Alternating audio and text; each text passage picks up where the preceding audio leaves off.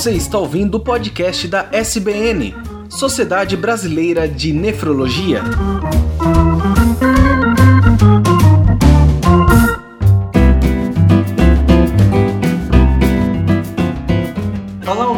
Aqui é o Tarek Fernandes e sejam bem-vindos ao podcast da Sociedade Brasileira de Nefrologia. E ao meu lado estão o Dr. Disseu Reis, que é vice-presidente sul da SBN, e a doutora Cíntia Vieira, que é vice-presidente nacional da SBN. Boa noite, tudo bem, doutor Disseu? Boa noite. Ótimo. Hoje nós vamos conversar sobre a segurança do paciente, principalmente aqui do paciente nefrológico, que é o tema de um livro que vocês estão lançando né, no Congresso Brasileiro de Nefrologia, que é agora, inclusive, mês de publicação, que é o mês de setembro. Certo, doutor? Isso mesmo, isso mesmo. A gente tem grande expectativa com esse lançamento.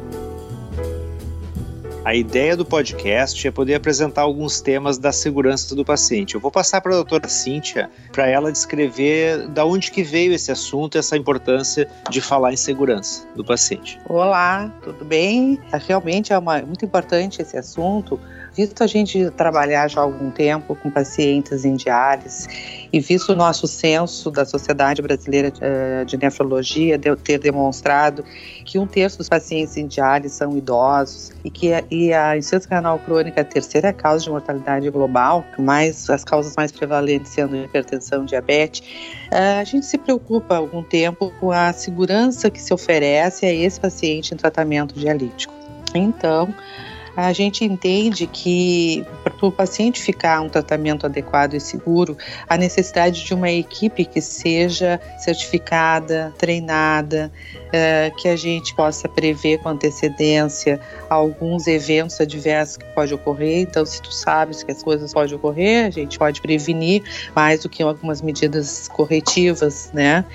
Então, que protocolos que sejam bem definidos nas instituições, nas unidades diárias fundamentais, que não haja quebra desses protocolos durante o atendimento ao paciente, seguir toda a legislação, manutenção de equipamentos são importantes, mas eu acho que uma coisa fundamental que a gente tem que ver para prevenção e para desses eventos adversos para a segurança do paciente é a integração dentro da equipe toda, que a equipe trabalhe de uma forma integrada, uma forma multidisciplinar, interdisciplinar e reforçar ainda a relação do paciente, que ele passe a cuidar de, de si mesmo, né? E que dê um feedback a essas uh, equipes que o tratam. Esse é um ponto importante na nossa compreensão. E eu acho que nesse livro a gente vai abordar muito esse aspecto e que espera-se que todos vivenciam isso diariamente,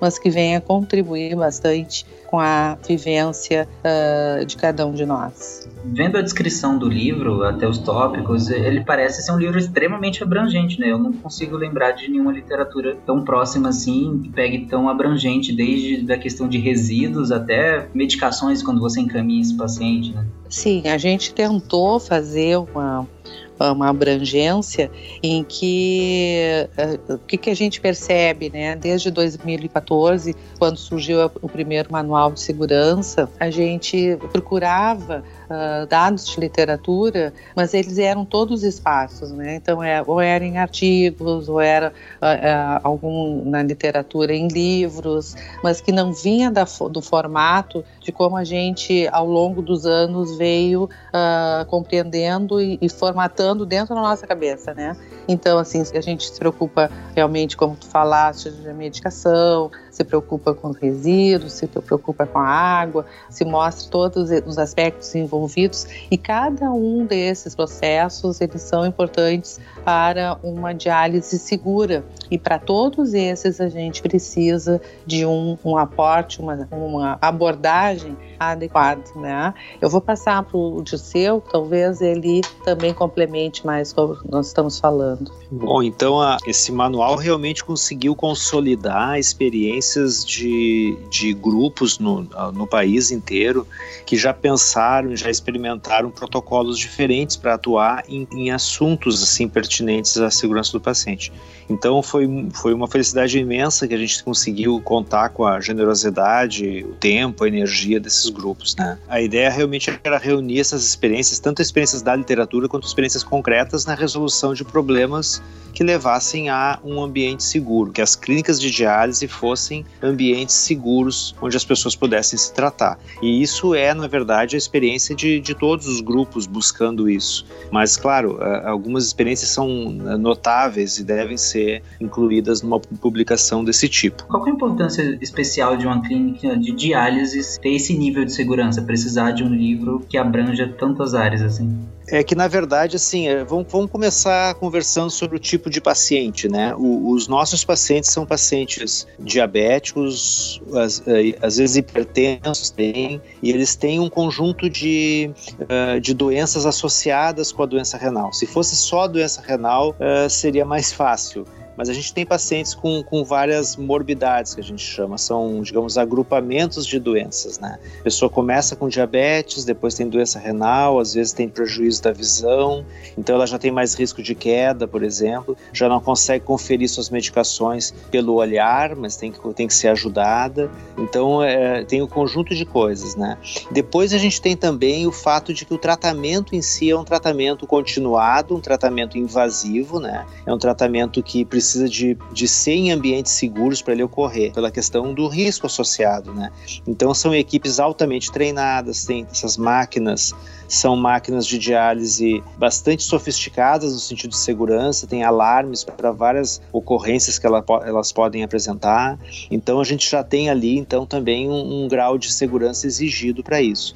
E por fim, são pacientes que passam por várias etapas do sistema de saúde, né? Elas são atendidas em clínicas de diálise, eles são atendidos em emergências, são atendidos em hospitais, são atendidos nos consultórios e ambulatórios de outras especialidades e todas essas informações, essas, essas indicações de tratamento, elas devem ser reunidas num conjunto coerente, num conjunto lógico, que, que permita a eles tirarem benefício dessas situações e não, e não serem, serem, por exemplo, terem prejuízo por, porque não se encontrou uma informação com a outra. Então, por isso tudo, a, a, gente, a gente convida os pacientes a serem muito ativos em assumir o seu papel de, de gerente dos, da sua doença e dos seus tratamentos porque só assim eles conseguem assim conferir as, as medicações, dar seguimento em tratamentos no tempo adequado, perceber ocorrências que não deveriam estar ali, mas que, por exemplo, desenvolve uma alergia, desenvolve um efeito colateral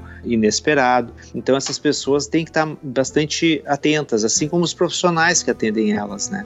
Então por isso tudo, a construção de um ambiente seguro em clínicas de diálise é, é a nossa meta e a gente entende que isso é de prioridade uh, máxima. Complementando o que o Gisele falou, eu acho que um dado significativo de ser mencionado é que dentro de uma unidade de diálise vários riscos existem, assim como em qualquer outro ambiente de atendimento, seja hospitalar ou ambulatorial. Só que é uma unidade fechada em que existem vários uh, tipos de abordagens e várias uh, situações que podem levar a alguma intercorrência. Então, assim, dados que nós temos uh, de literatura nos apontam para várias circunstâncias em que nós temos erros de medicação, os principais eventos, isso de uma forma mundial. Não estou dizendo só que não é no Brasil essa literatura, que erros de medicação ocorrem em 28,5% dos casos. Então, a gente sabendo disso, tem que tentar já prevenir. Mas o que é o erro de medicação? Não é só dar, fornecer um remédio errado, né? Mas assim, pode ser a dose, pode ser uma omissão de dose, omissão de medicamento. Uh, então, isso envolve envolve já um capítulo sobre esse erro de medicação. Se percebe às vezes num trabalho, as pessoas estão muito atarefadas, trabalhando demais, então falhas de, de seguir protocolos pré-definidos. Em 12,9% dos estudos demonstram isso. Assim como várias outras complicações do próprio procedimento em si, né? Ah, como o Dirceu já falou, quedas é, que pode ocorrer em casa, na entrada da unidade, pode dentro da unidade, na saída da unidade, como bem falou que os pacientes são bastante pacientes idosos também. Nós temos um dado do nosso censo que diz que um terço dos pacientes em diálise, um terço deles uh, são idosos, né? E a nossa população está envelhecendo. Então, as quedas são uh, cuidados que devem, protocolos a serem seguidos para evitar as quedas. Então, o que, que a gente faz? Nós só podemos uh, gerenciar uma coisa se a gente conhece essa coisa, se a gente consegue medir essa coisa. Então, sabendo do que pode ocorrer, nós temos que fazer, uh, tomar medidas já estimulando para que tal não ocorra. Então, isso é um dado muito importante. Aí, no caso dessa medicação, também tem a questão de encaminhamentos, né? A cada encaminhamento teria um ajuste, acredito, né, dessa medicação. Sim. Uh, o que, que preocupa bastante? Como nós estamos falando, são pacientes praticamente diabéticos, hipertensos e que reinternam dentro da também de literatura, esses pacientes internam em torno de duas hospitalizações ano e também tem essas comorbidades associadas eh, procuram outros especialistas. E nessas ida e vinda de, de especialistas e de internações, essas drogas são trocadas. Né? São ajustadas doses, são trocadas para outros, adaptadas para hipertensão, ou seja, para uma insuficiência cardíaca. E quando ele volta e retorna para sua unidade, nem sempre é feita essa comunicação que tal ocorreu. E o prontuário do paciente é importantíssimo, né? Então esse prontuário tem que ser o mais completo possível, tem que existir uma forma que a equipe que o trata que ela o segue já há algum tempo, ela tome conhecimento dessas alterações. Até porque pode ocorrer uma intercorrência durante a diálise dentro da unidade e o profissional que atende nem sabe que trocou, né? Então aí é que vem o que nós dois já falamos a importância do feedback, a importância da relação médico-paciente, que informe que essa medicação foi trocada, quais está em uso, que a família também informe, que exista esse, essa troca, né? Isso é uma coisa muito importante que ocorra. Então, o medicamento o renal crônico, ele varia muito de mês para mês. Então, nós também temos que ter o cuidado disto, porque eles, uh, mês usam uma medicação, no outro mês pode não ser necessário, no outro mês volta a necessário, porque depende dos parâmetros do seu tratamento. Né? Então, esse é um cuidado muito importante.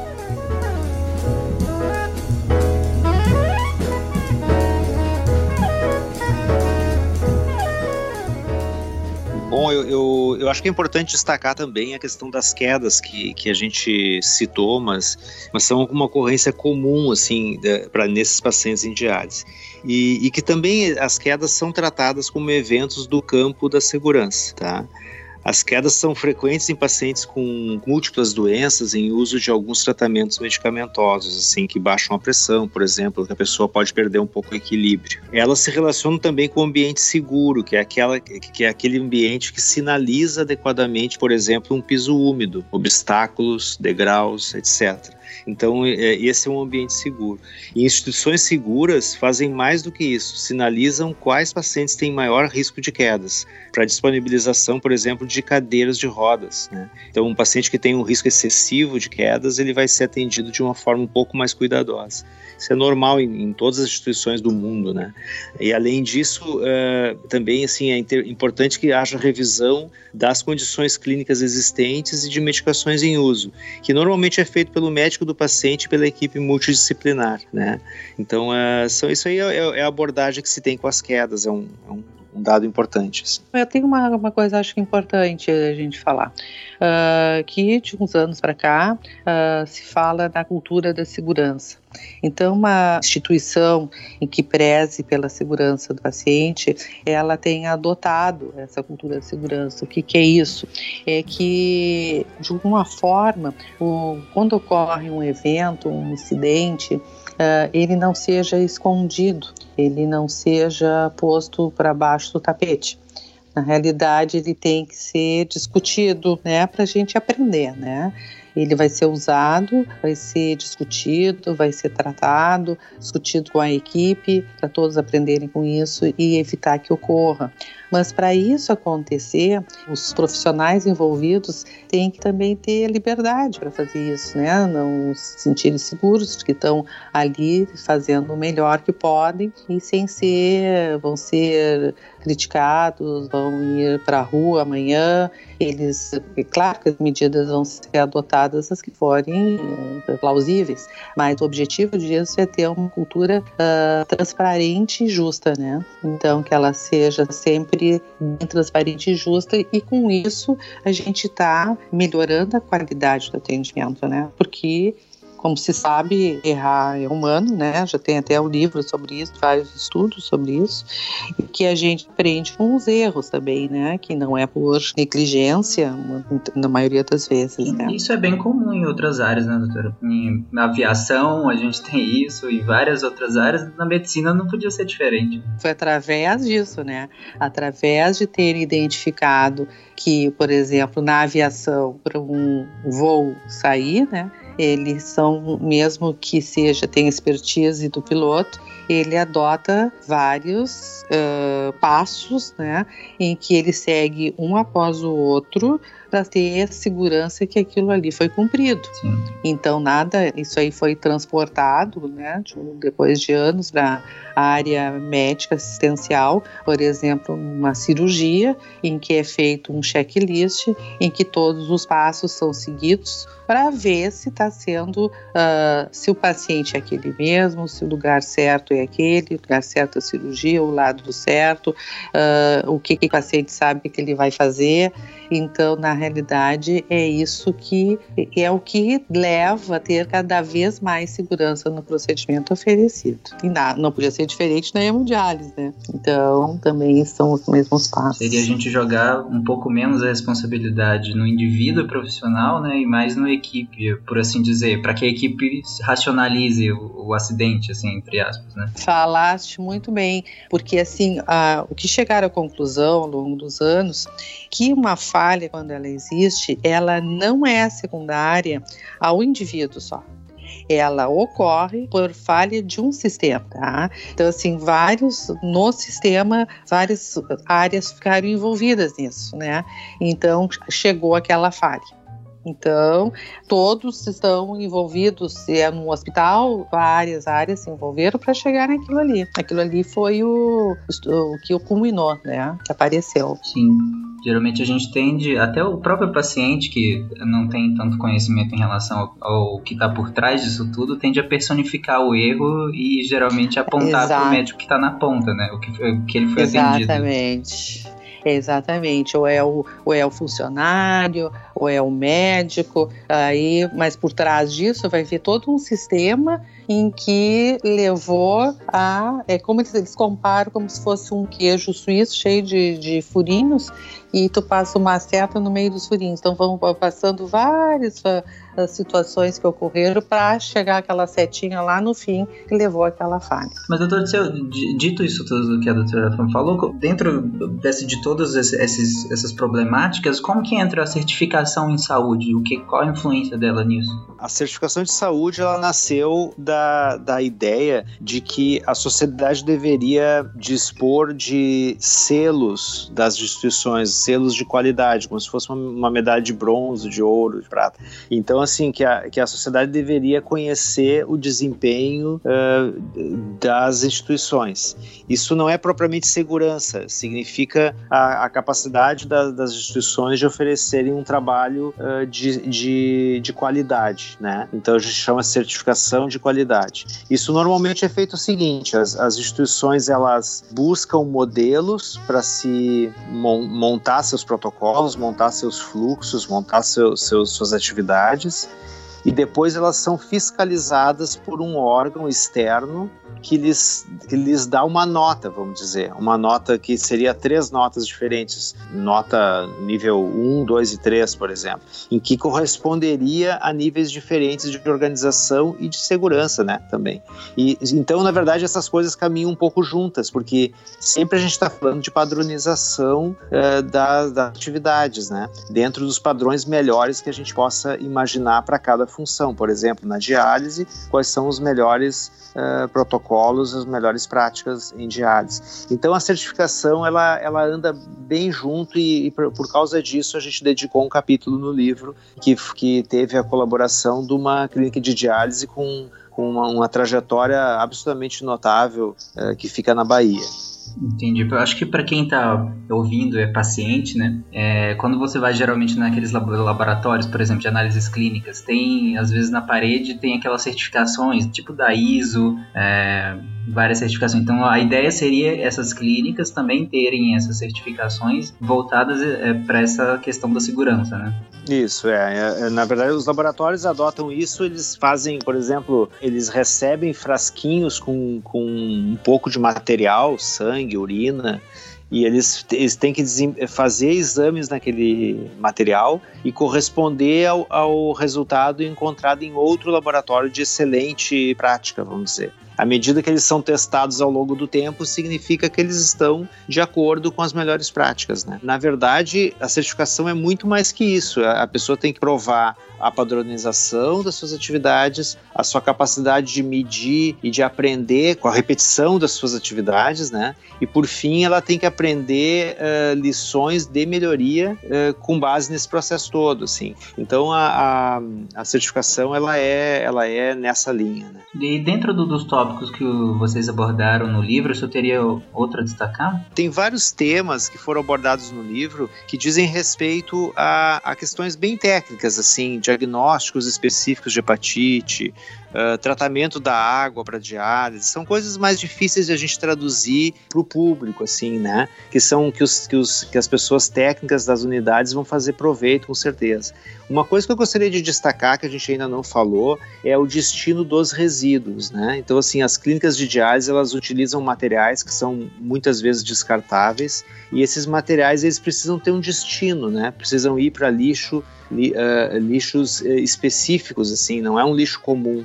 E isso está tá, tá sendo uh, bastante uh, pautado, porque isso precisa ser para proteger o meio ambiente, para proteger o trabalhador da saúde e para proteger também pessoas que têm contato com esses ambientes. Então, isso a gente conseguiu também a colaboração de um grupo que colocou em prática a, as, as várias práticas em termos de resíduos de saúde. A gente tem Inclusive, uma coisa conhecida de todo mundo que frequenta hospitais são lixos diferentes nos hospitais, né? Que na verdade a gente consegue hoje que papéis fiquem num tipo de lixo, que metais fiquem em outro tipo de lixo, que são cores diferentes que se dá para o saco do lixo, né? Então todo profissional sabe que, por exemplo, um, um plástico uh, que seja verde será para vidros, um plástico azul será para papéis. Então, uh, padronizando isso, a gente consegue dar um destino adequado, assim, e principalmente para as questões que são uh, de risco. Então, materiais infectantes, materiais químicos, radioativos, né? Então, essa, ou materiais que são perfurantes, né? Tipo agulhas, bisturis, precisam ir para lixos específicos para a segurança da, dos trabalhadores do meio ambiente. Hoje em dia tem um debate bem grande em relação ao descarte de plástico, né? principalmente o impacto ambiental do, da questão do plástico no, na, na, vida marinha e no ambiente marinho. Então, isso é, essa, esse debate é extremamente fundamental, além da questão da reciclagem, que hoje em dia é grande. Então, esse material que está separado é fundamental para quem está trabalhando lá na ponta da reciclagem também, né? Sim, sim. É, a gente tem essa preocupação, mas assim, é, quando a gente fala em material de saúde, eu estou falando falando de sangue que pode ter um vírus, tipo uma hepatite B, uma hepatite C, HIV. E esse, uh, imagina um material com sangue exposto no ambiente, uma, uma pessoa passar de pé descalço, assim, né? Se ferir, alguma coisa assim. Então, é, para tudo isso existe uma rotina, uh, realmente assim, o Brasil, em termos de gerência do lixo, ele está dentro de um padrão uh, excelente, assim, pelo menos o regramento, tudo. E as clínicas de diálise participam desse, desse esforço, assim, de destinar bem seus resíduos. Entendi.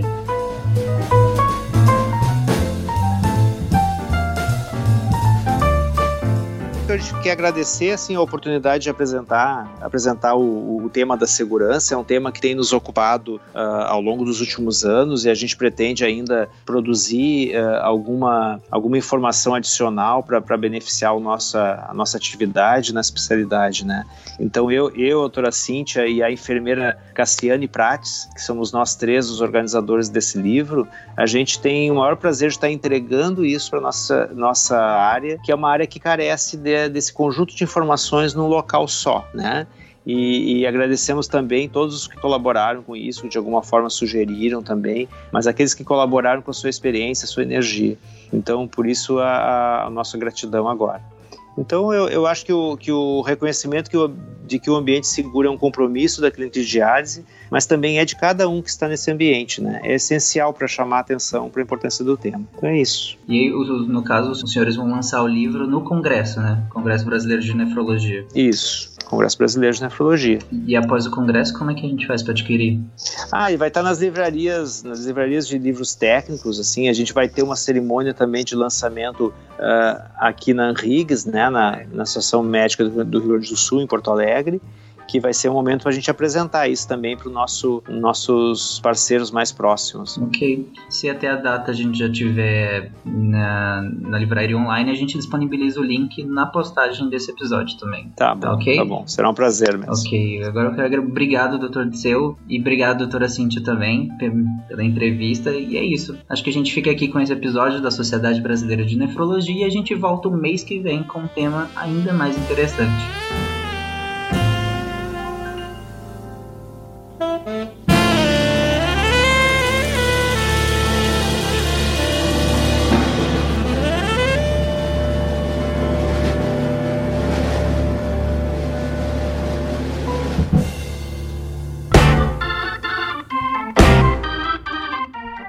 Ouviu o podcast da SBN, Sociedade Brasileira de Nefrologia.